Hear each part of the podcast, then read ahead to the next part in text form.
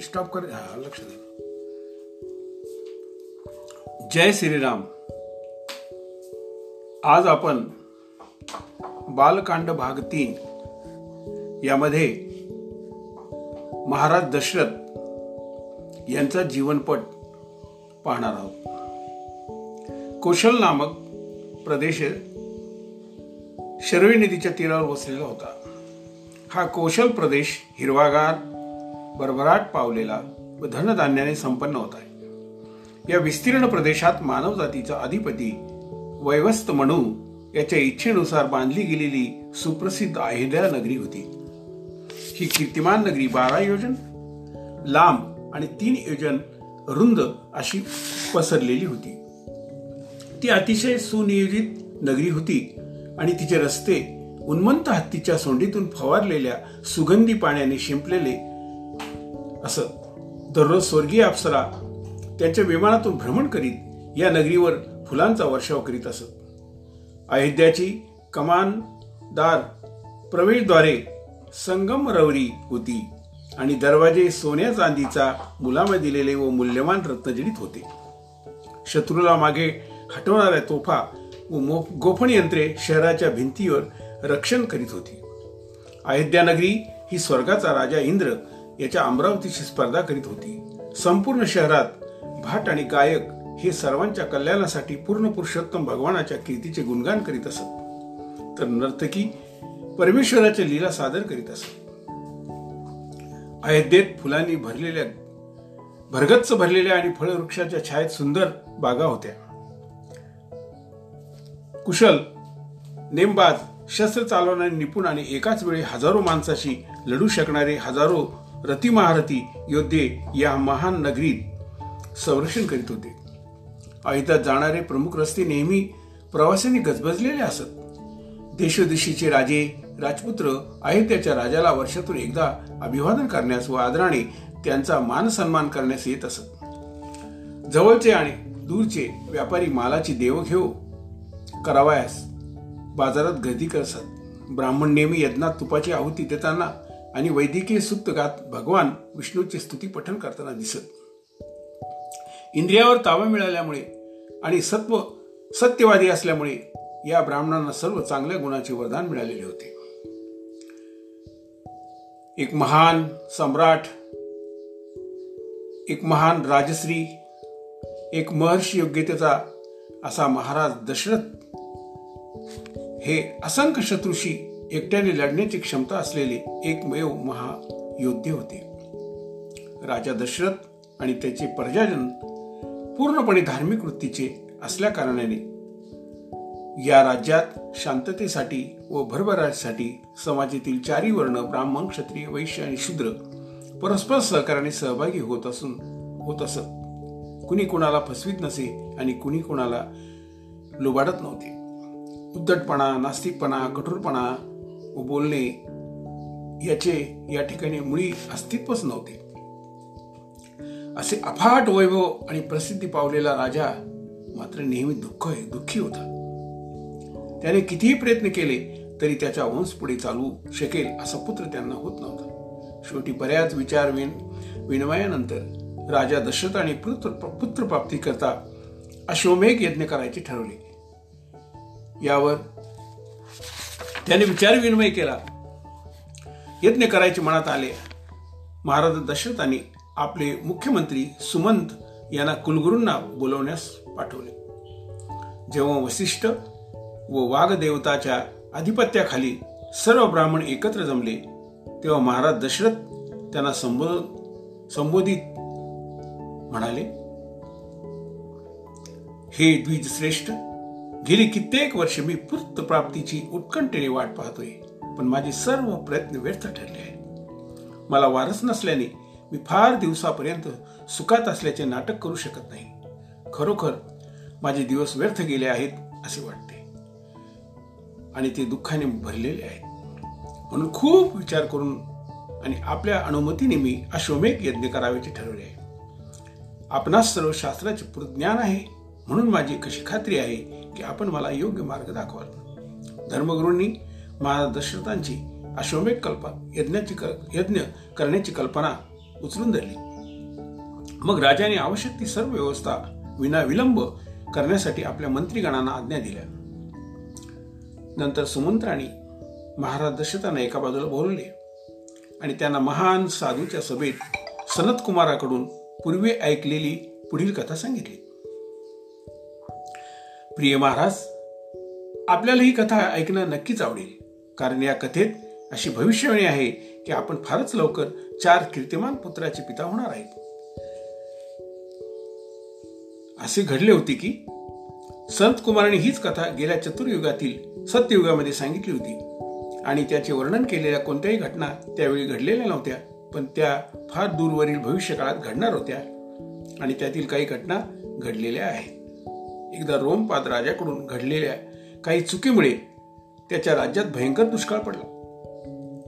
ज्यावेळी सर्व सजीवांमध्ये प्रचंड भीतीचे वातावरण निर्माण झाले अशा परिस्थिती असंही झाल्याने महाराज रोमपादांनी विद्वान ब्राह्मणांना बोलावून या दुष्काळाचे कारण विचारले. ते म्हणाले मला कल्पना आहे की माझ्या काही चुकीमुळे माझ्या राज्यावर हा भयंकर दुष्काळ पडला.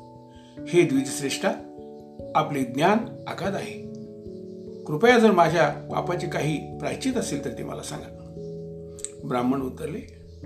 हे राजन विभांडक नावाचे एक महान ब्रह्मऋषी अरण्यात राहतात. विभांडक ऋषी हे कश्यप मुनीचे पुत्र असून त्यांचे पुत्र ऋषीशृंग हे आहेत. ऋषीशृंग हे नाव सूचित करीत करते की मुनीने जेव्हा जन्म घेतला तेव्हा त्यांच्या कपाळावर मृगासारखे शिंग होते.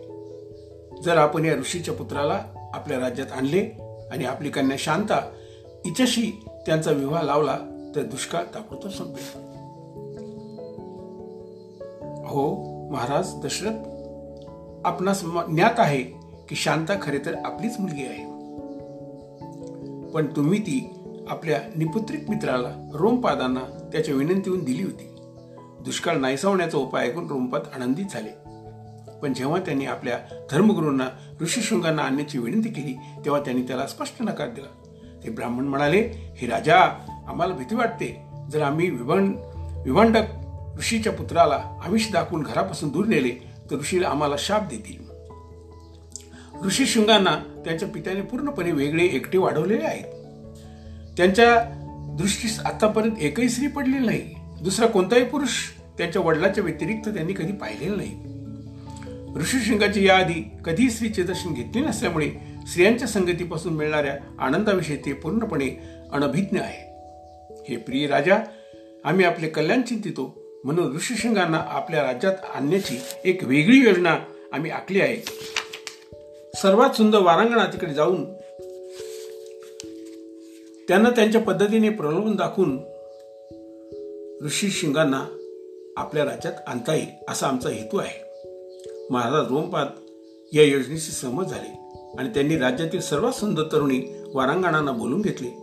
अशा तऱ्हेने राजाने शिकवल्याप्रमाणे आणि भरपूर बक्षिशीच्या आशेमुळे त्या वारांगणा काही करून त्या तरुण ऋषीला घेऊन येण्यास तयार झाल्या. त्यासाठी जंगलात निघाल्या. त्या विषयांनी विभांडक ऋषीच्या आश्रमाजवळ आपला तळ ठोकला आणि योग्य संधीची वाट पाहू लागल्या. एक दिवस असे झाले की ऋषीशृंग फिरत फिरत या विषयांच्या पडावापाशी येऊन ठेपले. त्यांना पाहताच अतिव आनंदाने त्या मुली ऋषीशृंगांना सामोरे गेल्या. जेव्हा त्यांची त्यांची ओळख विचारली तेव्हा तो मुलगा उतरला म्हणाला मी विभांडक ऋषीचा पुत्र असून माझ्या पित्याच्या आश्रमाजवळ मी तपस्या करतो. तुम्ही सर्वजण दिसायला फारच सुंदर असतात. माझी अशी इच्छा होती की आपण सर्वांनी माझ्या आश्रमात यावे आणि माझे आदरतिथ्य आणि माझी पूजा स्वीकारावी. त्यावर त्या वारांगणा ऋषीसुंगाबरोबर निघाल्या. त्यांनी त्या वारांगणाचे स्वागत करून आपल्या त्यांना पिण्यास पाणी विविध फळे आणि कंदमुळे देऊन त्यांचे अतिशय सुंदर स्वागत केले. परंतु त्या मुली त्यांच्या पित्याच्या केव्हाही येऊन खेपण्याच्या आशंकेमुळे प्रचंड घाबरलेल्या होत्या. आणि म्हणून त्यांची तेथे फार वेळ थांबण्याची इच्छा नव्हती. निघताना त्या वारांगणा त्यांना म्हणाल्या प्रिय मित्रा आमची अतिथी सत्कार करण्याची पद्धत तुमच्यापेक्षा पूर्ण निराळी आहे. म्हणून आता आमचाही मानपान सन्मान तू स्वीकारावा असे आमंत्रण आम्ही तुला देतो. असे म्हणून त्या मुलीने ऋषीशिंगाला अतिव प्रेमाने घट्ट मिठी मारली आणि त्यानंतर त्यांनी स्वादिष्ट मिष्टान्ने खाऊ घातले. नेहमी फळे आणि कंदमुळे खाण्याची सवय असलेल्या ऋषिशृंगाने इतके सुख देणारे त्याआधी काही खाल्ले नव्हते. त्यांना वाटले की ही मिठाई म्हणजे एक चमत्कारिक फळ आहे. आणि त्यांनी त्यापूर्वी आपल्या आयुष्यात पिता सोडून आणखी कोणालाही पाहिले नव्हते. त्यामुळे त्या विषया म्हणजे त्यांना अतिशय आकर्षक सुंदर ऋषीच वाटली. मुली निघून गेल्यानंतर ऋषीशृंगांना आपल्या हृदयात एक अस्वस्थतेची भावना आणि एक अनाहूत हुरहुर जाणवू लागली. कामुक इच्छेचे बीज जे त्यांच्या हृदयात आतापर्यंत सुप्त अवस्थेत होते ते अंकुरित झाले होते. ऋषीशृंग सतत त्या सुंदर स्त्रियांचे चिंतन करू लागले. त्या रात्री त्यांना झोप लागली नाही. त्यांचे हृदय आणि मन त्यांच्या गोड आवाजाने आणि कोमल आलिंगनाने भारावून गेले. दुसऱ्या कोणत्याही गोष्टीचा विचार न करू शकल्यामुळे ऋषी सिंग पुन्हा दुसऱ्या दिवशी त्या वेशांच्या तंबूत जाऊन पोहोचले. त्या मुलींनी त्यांचे अत्यंत अत्य आनंदाने स्वागत केले आणि त्या म्हणाल्या हे आहे काही आमचं खरं घर नाही. आपण आमच्याबरोबर अतिशय सुंदर अशा आमच्या तरंगत्या आश्रमात बसून तेथे आम्ही आपले अति चांगल्या रीतीने मनोरंजन करू शकू. अशा ठिकाणी यावे.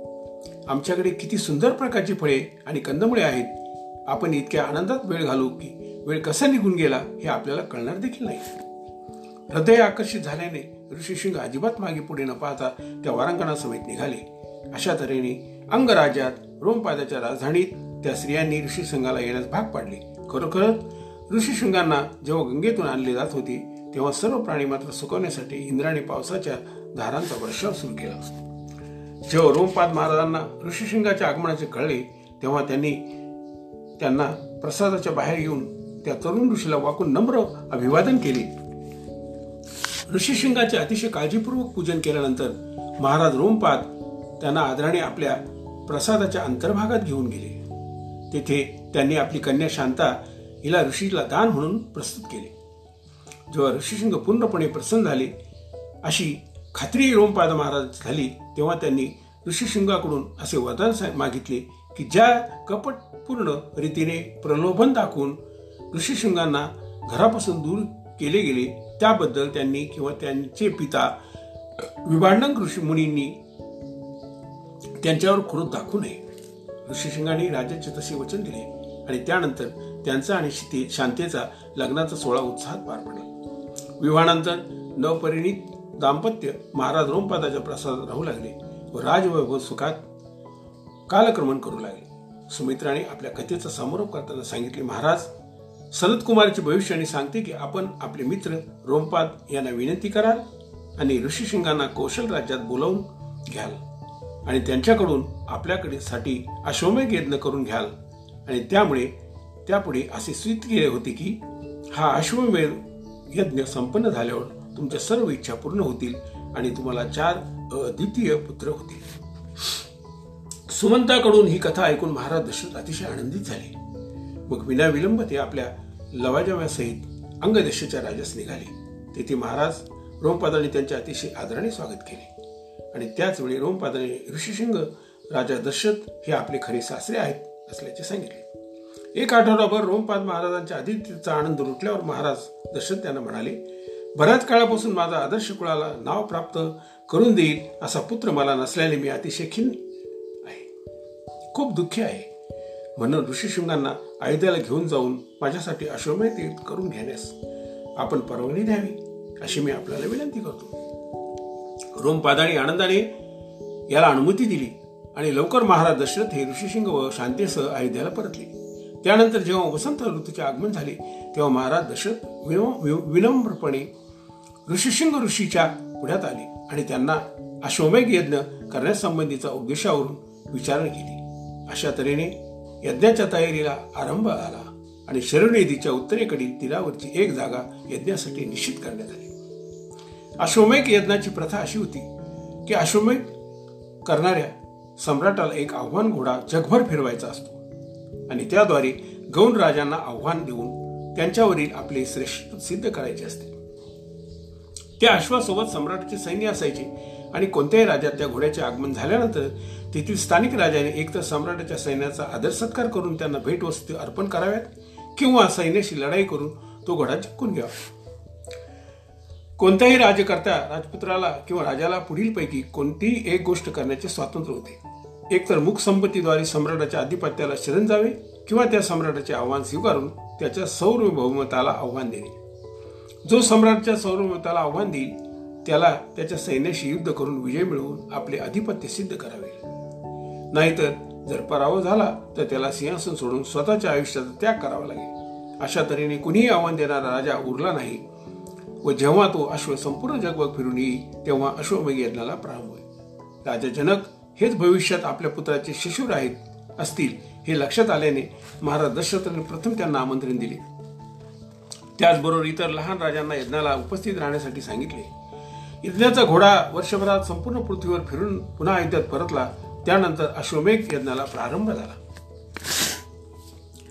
काही प्राथमिक विधी पार पडल्यानंतर महाराज दशरथांच्या थोरल्या राणीने म्हणजे कौशल्याने यज्ञाजवळील मेखिलीला बांधून ठेवलेला आव्हान घोडा प्रदक्षिणा घातली. त्यानंतर वैद्यकीय आज्ञेनुसार महाराणीने तीन तलवारीने एका गावात अश्वचे मस्तक भेदले त्यानंतर ऋषिशृंग मुनींनी त्या मृत अश्वाचे मांस यज्ञाच्या अग्नीला अर्पण केले. महाराज दशरथांना सर्व पापापासून मुक्ती मिळण्याची तो धूर उंगण्यास सांगितला. नंतर इतर सहाय्यक ब्रह्मवेत्यांनी त्या अश्वाचे अवयव अग्नीला अर्पण केले. अशा तऱ्हेने तीन दिवस चालणाऱ्या यज्ञाची समाप्ती झाली. महाराज दशरथांनी मग चार प्रमुख ऋषीदानांना पृथ्वीच्या चारही दिशा दान देऊन टाकल्या. ब्राह्मणांनी या भेटी परत केल्या. कारण त्यांचे म्हणणे होते हे राजा आम्ही वेदाच्या अध्ययनाला आणि तपश्चरणाला वाहून घेतलेले आहे. म्हणूनच राज्य चालवण्याचा आम्हाला अजिबात रस नाही. त्यामुळे त्यावेळी तू आम आम्हाला गाई आणि सुवर्ण याचे दान द्यावे त्यानंतर ऋषी संगमुनी महाराज दशरथांना भेटून म्हणाले हे प्रिय राजा तुला नक्की चार तेजस्वी पुत्र प्राप्तीची होईल. पुत्रांची प्राप्ती होईल. तथापि त्यासाठी पुत्र कामेष्टी पुत्रेष्टी नामक एक स्वतंत्र यज्ञ तुला करावा लागेल. महाराज दशरथीने त्या तत्परतेने अनुमती दिली आणि लवकरच पुत्रेष्टी यज्ञाला सुरुवात केली. दरम्यान उच्च लोकातील प्रमुख देवता ब्रह्मदेवाकडे आले आणि म्हणाले पितामह आपल्या वरदानामुळे रावण इतका सामर्थ्यवान झाला आहे की त्याच्या मनात येईल तरी तो सर्वांना छळत आहे. अगदी आम्हाला सुद्धा. त्या दुष्ट राक्षसावर विजय मिळू शकत नाही. म्हणून आपणच त्या त्या सहारासाठी व्यक्तिशा काहीतरी युक्ती काढावी अशी आमची विनंती आहे. सर्व वस्तुस्थिती ब्रह्मदेवाच्या लक्षात आली आणि ते म्हणाले मजकडून वरदान मागताना एखाद्या मानवाच्या हातून आपला वध होऊ नये असा वर मागण्याची रावणाला गरज वाटली नव्हती कारण मानव त्याला फार शुल्लक वाटत होते. रावणाचा वध कसा करता येईल? याचाच विचार ब्रह्मदेव करत होते. तेवढ्यात अचानक आपले वाहन गरुडावर स्वार झालेले भगवान विष्णू तेथे अवतरले. श्री विष्णूने अनेक सूर्याची सूर्या इतके तेजपुंज होते ते आपल्या चतुर्हस्त स्वरूपात केशरी वेशात आणि शंख चक्र गदा पद्म सहित अवितीर्ण झाले. सर्व देवाने भगवंतांची आदरपूर्वक पूजा अर्चा केली आणि नंतर विनंती करत ते देव ते देव म्हणाले हे जगदीशाला आपण आमच्या सुटकेसाठी महाराज दशरथांच्या चारी पुत्राच्या रूपात आपला विस्तार करावा आणि रावणाचा नाश करावा. भगवान विष्णू म्हणाले निश्चिंत राहा. आता यापुढे तुम्हाला घाबरण्याचे काहीच कारण नाही. लवकरच तुमचा शत्रू असलेला राक्षस राजाचा संहार करून त्यानंतर पृथ्वी अकरा हजार वर्ष राज्य करण्यास मी अवतार घेत आहे. असे म्हणून भगवान विष्णू अदृश्य झाले व सर्व देवता आश्चर्यचकित होऊन पाहतच राहिले. दरम्यान महाराज दशरथांच्या यज्ञाची यज्ञीय अग्नीतून सावळ्या कांतीचे व पवित्र शारीरिक लक्षण असलेले एक असाधारण व्यक्तिमत्व प्रकट झाले. अमर्याद सामर्थ्यवान असे ते व्यक्तिमत्व होते दैवी अलंकाराने ते शिवामान दिसत होते आणि त्या व्यक्तीच्या हातात खिरीचे भरलेले एक मोठे सुवर्णपात्र होते. ती देवी व्यक्ती महाराज दशरथांना म्हणाली मी भगवान विष्णूचा दूत आहे. हात जोडून राजाने त्यांना विचारले हे विष्णुदूता मी आपली काय सेवा करू शकतो? ते कृपा करून मला सांगा.